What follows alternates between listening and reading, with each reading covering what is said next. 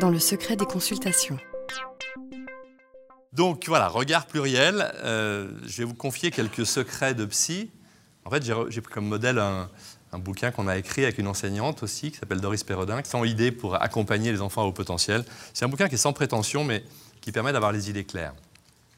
Secret de psy. Qu'est-ce qu'ils nous disent? Qu'est-ce qu'ils nous disent dans le, dans le secret des consultations? Et encore hier, j'ai eu deux, trois cas dont je vous parlerai tout à l'heure, où on apprend des choses, et ils nous apprennent, enfin tous les enfants nous apprennent énormément de choses, surtout les plus difficiles. Hein.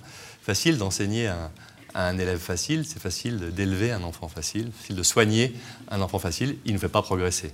Ceux qui font bouger les lignes et qui nous apprennent, c'est tous ces enfants 10, euh, déficients ou à haut potentiel qui nous poussent à modifier notre comportement et, notre façon de fonctionner. Alors quelques messages clés. D'abord, c'est des enfants différents, ça va être le thème de tout ce qu'on va dire aujourd'hui. Ensuite, euh, ils peuvent échouer à l'école. On n'a pas de chiffres, on se bat un peu pour les chiffres. Combien échouent, on ne sait pas bien. Je pense qu'on peut plus dire comme avant, il y en a un tiers qui n'arrivera pas au lycée. C'est un chiffre, un euh, très très vieux chiffre, et on n'en est plus là. Mais il y en a au moins la moitié, à mon sens, qui sont en difficulté scolaire. Ça, c'est le troisième message clé à ne jamais, jamais oublier.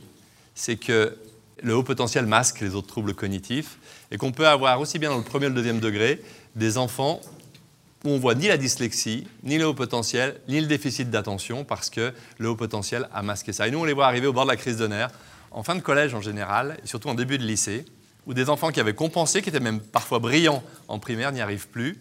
Et avant de parler de problèmes psy, ce qui est malheureusement souvent le cas, eh bien, il suffit de les tester et on s'aperçoit qu'ils ont un QI extrêmement hétérogène, on parlera cet après-midi avec des points forts et des points faibles. Et quand je vous dis il, je devrais dire elle, parce que c'est le quatrième mot euh, clé, take home message, message à ramener à la maison, c'est que les filles en général, et les filles à haut potentiel en particulier, internalisent leurs différences.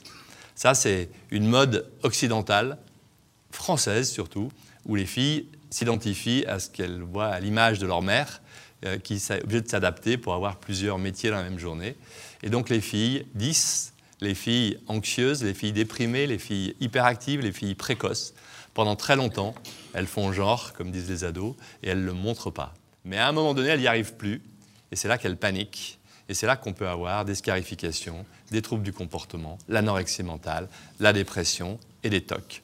Donc attention à nos élèves, filles, fillettes d'abord, et surtout adolescentes, qui à un moment donné sont en rupture et avant de parler de troubles psychologiques, intéressons-nous d'abord à leur équipement cognitif et regardons à quel point elles n'ont pas essayé de masquer tout ça et quelle est la douleur pour elles, encore une avant-hier qui m'a dit ça, de décevoir, de se décevoir, de décevoir ses profs et de décevoir ses parents. Notre mission à tous, si on a choisi nos métiers, ce pas des métiers qu'on fait, hein, c'est des passions, hein, qu'on soit enseignant, psychologue, médecin, c'est ça. C'est parce qu'on a tous la même certitude.